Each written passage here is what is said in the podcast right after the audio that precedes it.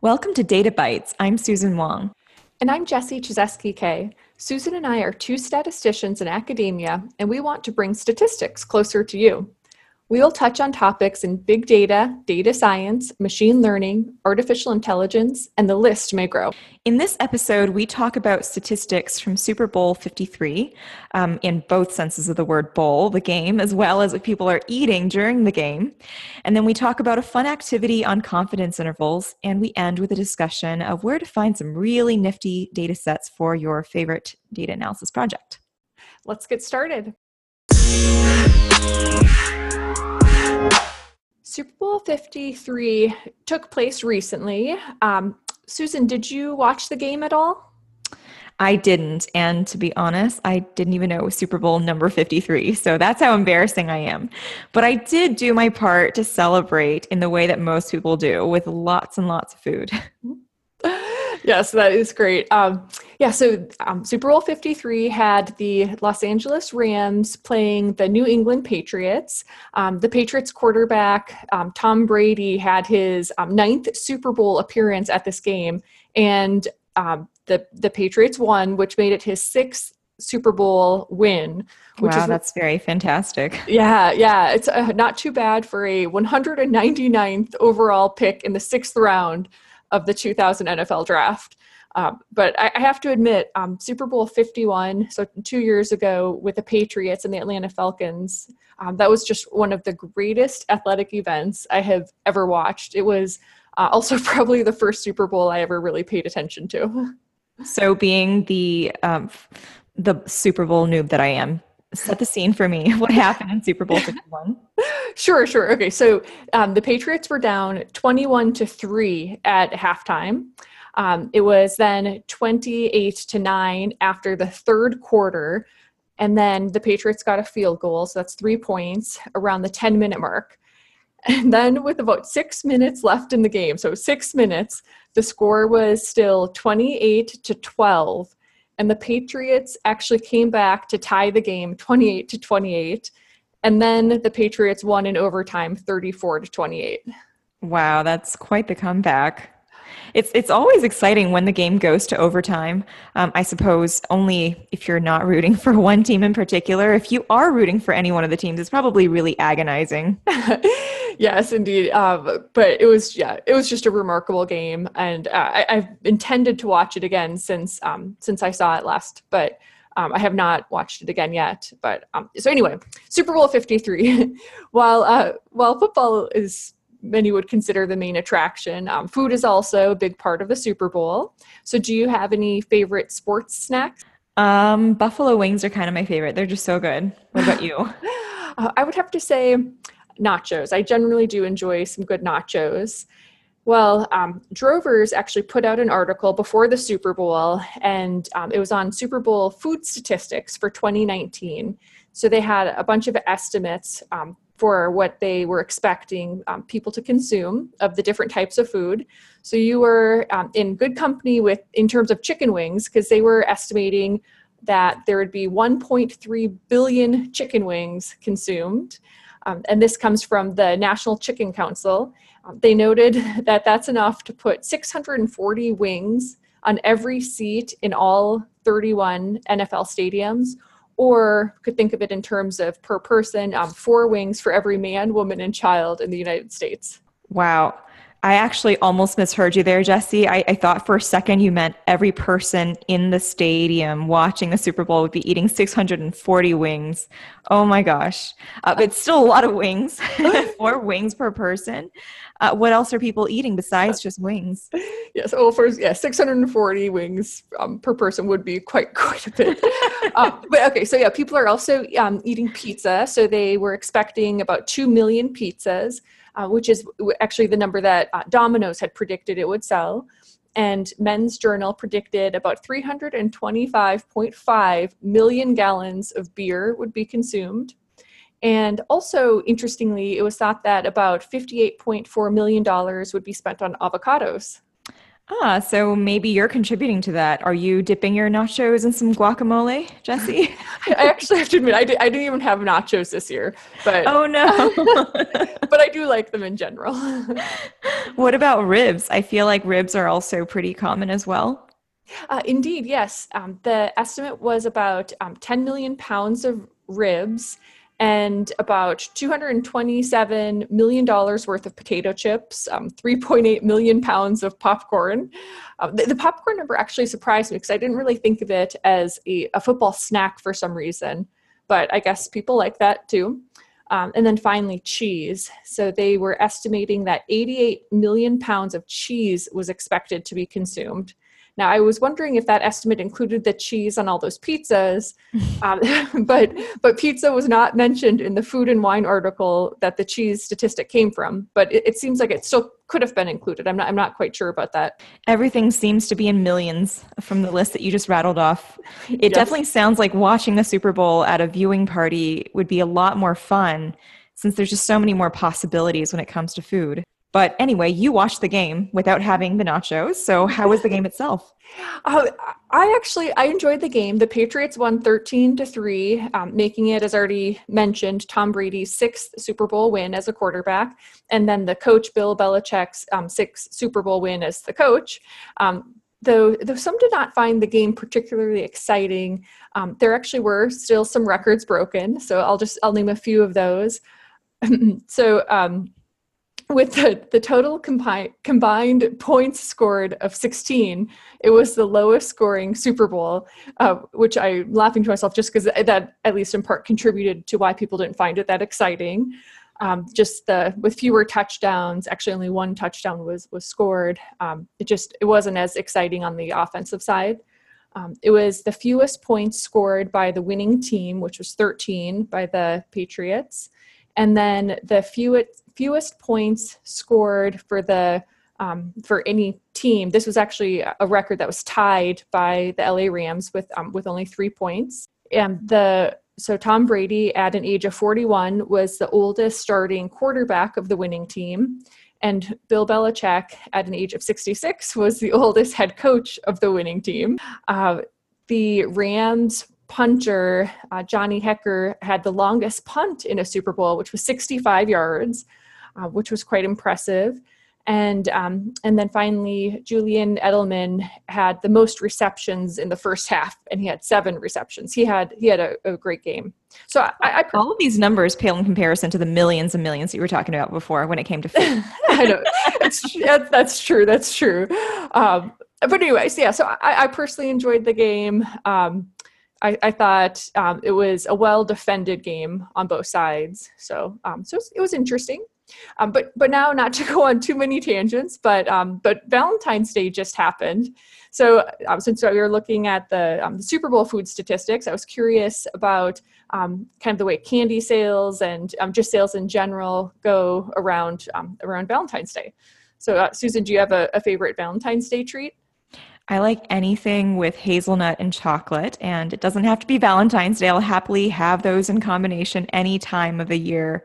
But I did get a huge thing of Ferrero Rochers this Valentine's Day for myself. Now I just got to make sure I don't eat it too fast. Uh-huh.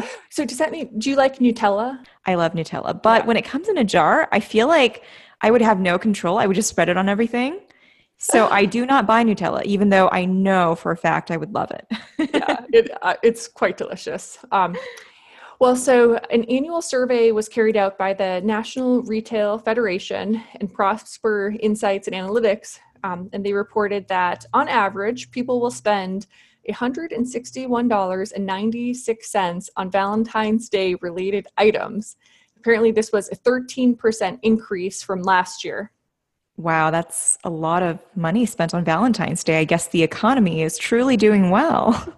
Yeah, I know. I um, that seemed like a lot to me as well. And I'm actually more in favor of those, just, you know, the, the one dollar box of candy hearts.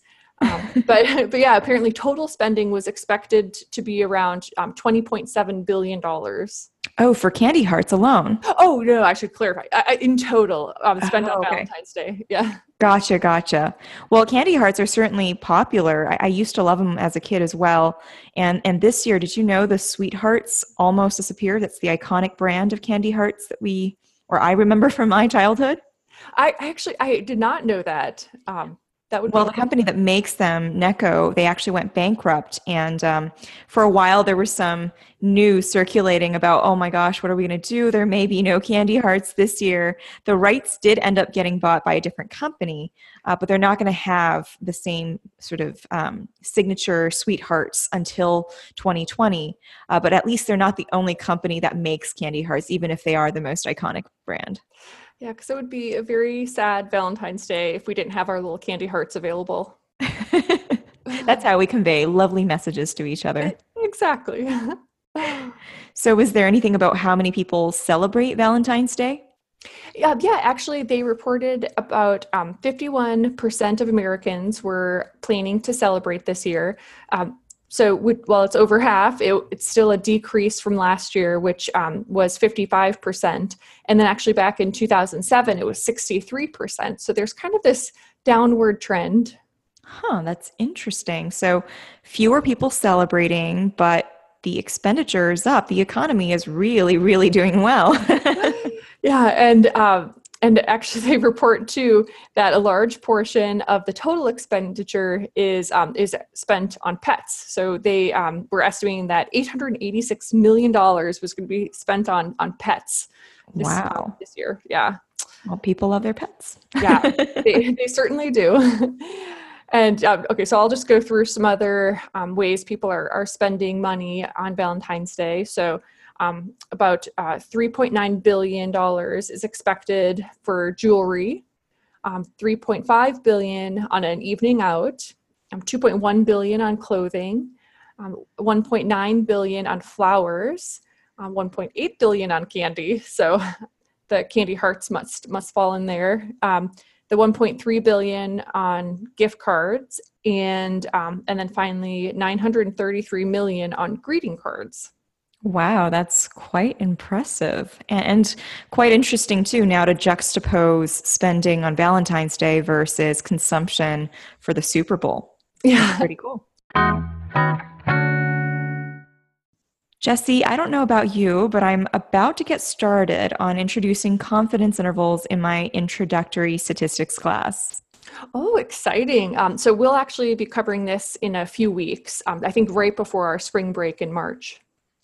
Awesome. And um, as you guys know, our listeners, uh, confidence intervals are probably one of the first perplexing ideas to grasp in interest statistics. I remember when I first learned about them in A P statistics many, many moons ago, the interpretation of a confidence interval just felt like this legalese statement I'd have to memorize. And when I write something on, on a test or on a homework assignment, if I were one word off, it's like I'm stepping off a cliff and falling into an abyss. Yeah, and it's interesting too because it confidence intervals don't quite mean what, what people think they want it to mean. And I'm being car- very careful with my wording here. It also doesn't mean what um, some people want it to mean, but that's a different discussion. That's very clever and punny, Jesse. Oh, thank you. Well, now that we're on the other side, um, you know, I, I think personally, at least, I've thought a lot about how we can make confidence intervals as intuitive as possible so that our students hopefully don't feel the same way um, about, you know, confidence interval statements being these jumble of words that have to be stated just so. Um, and hopefully that they can learn to discern the right way and the wrong way um, to interpret these intervals and really just have a sense for what it means to be ninety percent confident. So on my desk, um, there's this favorite statistical education article that I just want to frame. This is embarrassing, but um, the thing is, it's just a really, really cute, short, snappy article that's called twenty-five Analogies for Explaining Statistical Concepts. And it was published by Behar et al. In twenty thirteen in The American Statistician. And it's a set of twenty-five really short little analogies slash anecdotes that shine a light on some frequently uh, misunderstood intro stats concepts. So here's a relevant one that pertains to a confidence interval, and it paints a really nice picture for what a ninety-five percent confidence interval really means. So in, in quotes, I'm, they say, "It is like a person who tells the truth ninety-five percent of the time, but we do not know whether a particular statement is true or not." Paints a nice little picture, right? It does. I actually, I love that. I had not heard that um, that anecdote before, and I, I think that's great. I might have to use that in class. So let's play a little game just to drive home the point. Um, and uh, I'm I'm going to read ten trivia questions, Jesse, and each of these has a numeric answer, but it's okay if you don't know the answer, because instead of providing a number for each question, all you need to do is to write down a ninety percent confidence interval for your answer. Okay, so just as an example, if I ask, what's the average distance from Earth to Mars in kilometers, um, you would just write down a range of values that represents your ninety percent confidence interval. So something like one million kilometers to twelve million kilometers, whichever that might wind up being for you. Ah, okay. I think I can do that. That's okay. Great. And um, for all, all the listeners who want to play along, definitely have a sheet of paper ready, number it from one to ten so that you are prepared to write down ten sets of intervals. And we will get to scoring later, so we'll we'll figure out just how good you are at calibrating your own confidence. So are we ready, Jesse? I, I'm ready. I'm kind of nervous. No pressure, no pressure. All right, so let's go for it. Number one is the question you've just heard. What is the average distance from Earth to Mars in kilometers? Number two, what's the height of Denali, which is formerly known as Mount McKinley in Alaska? Oh, and I should give units for that. How about let's give it in feet, just to be clear.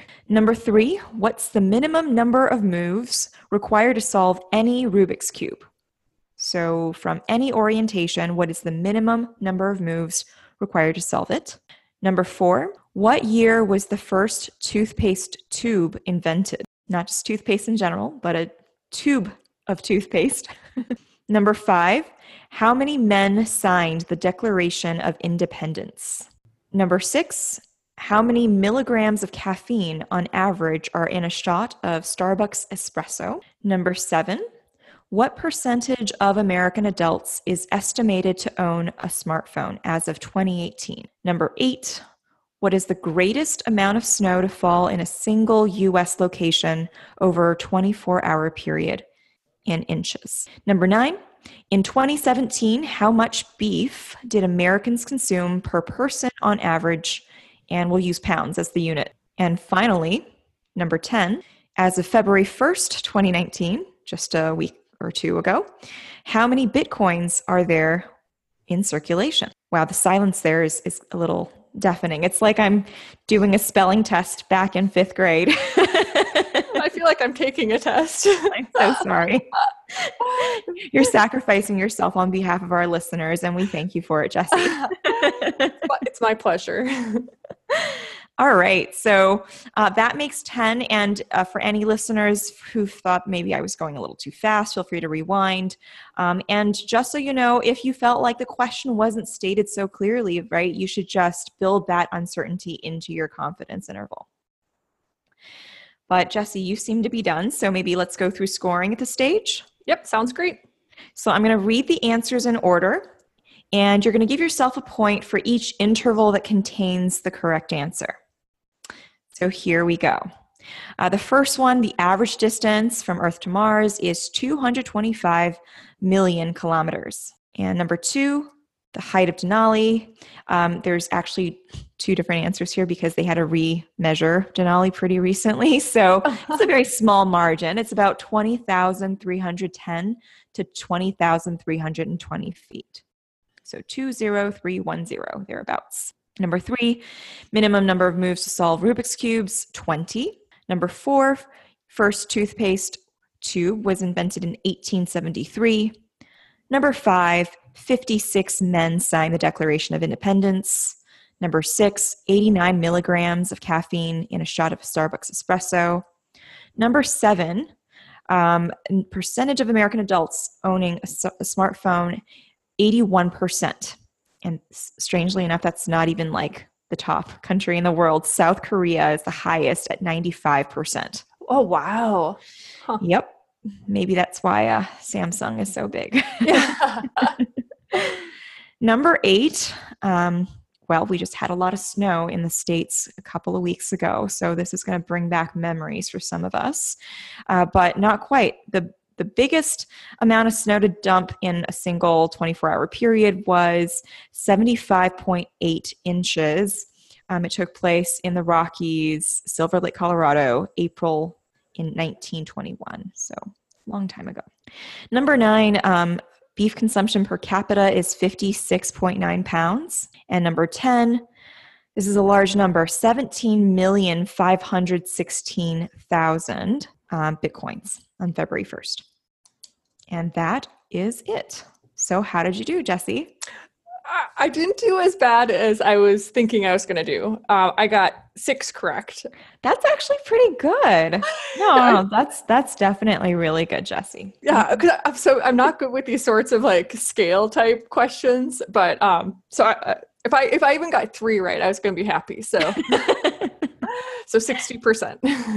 No, it's it's it's fantastic. Um, but definitely this is one of those things that when I use this activity in class, the biggest thing that people are left with is this feeling that they are just grossly overconfident, right? That that they think they have the right confidence levels in mind and they wind up scoring much, much lower.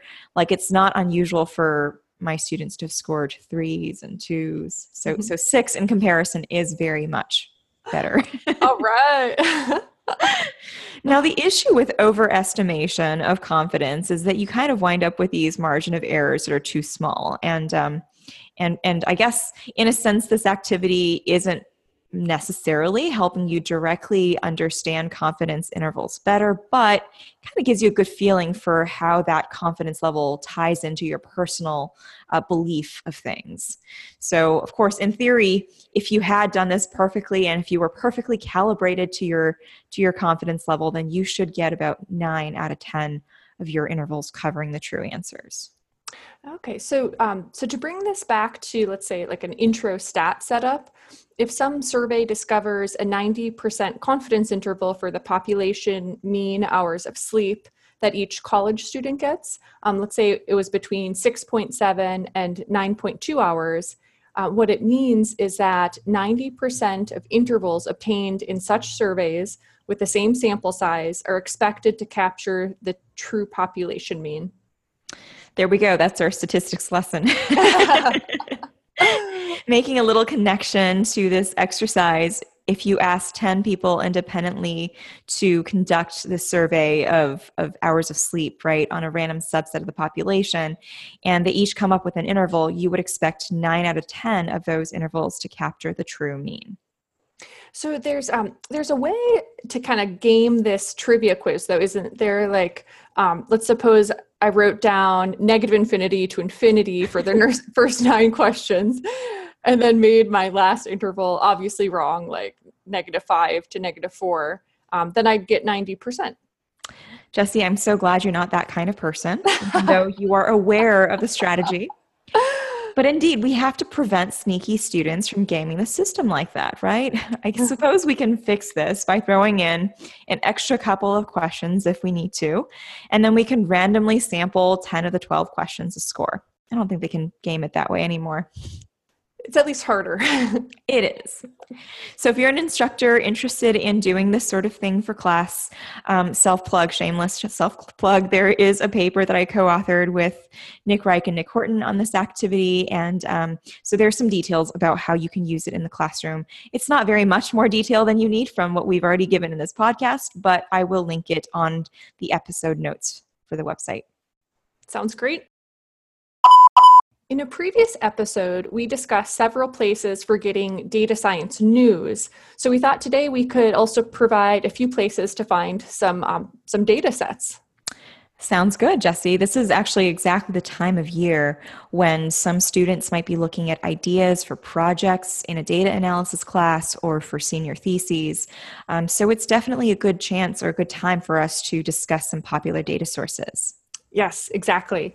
Um, so one option um, is produced by Jeremy Singer-Vine, who is a data editor for BuzzFeed News. And he sends out regular emails containing just a variety of data sets he comes across.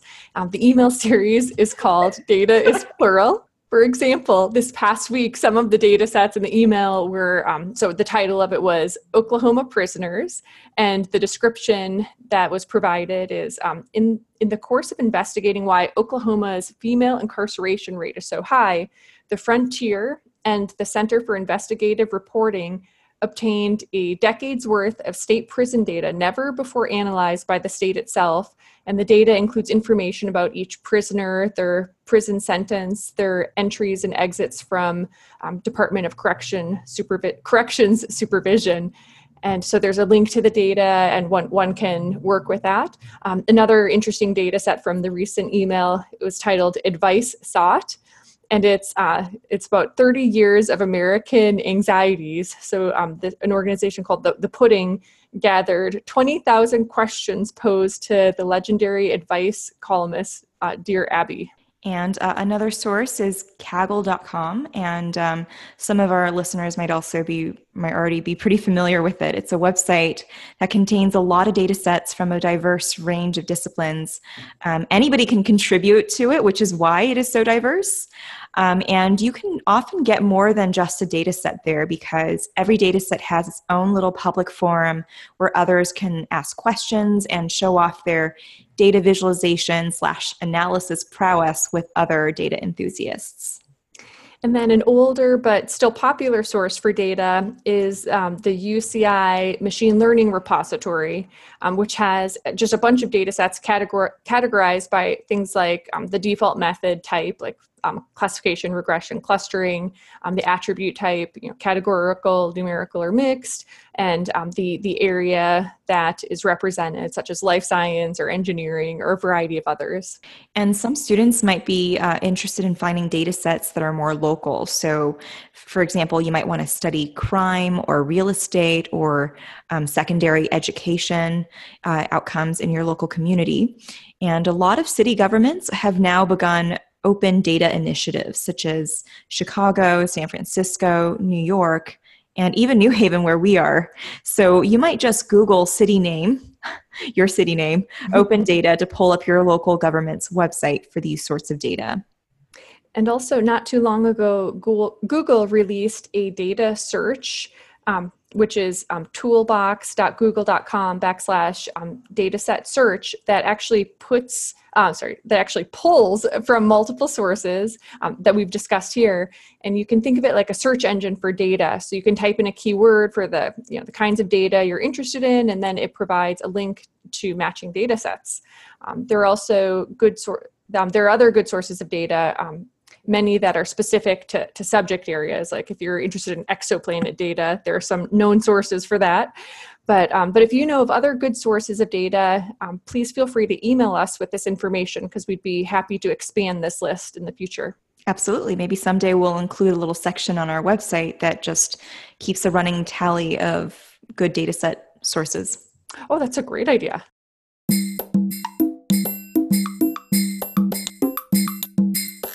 Thanks for listening to Data Bytes. If you have any suggestions or comments for us, please email us at databytes.podcast at gmail.com. That's databytes with a Y. And if you want to see the numerous articles that served as reference material for today's show, please visit our website at databytespodcast dot github dot io. Till next time.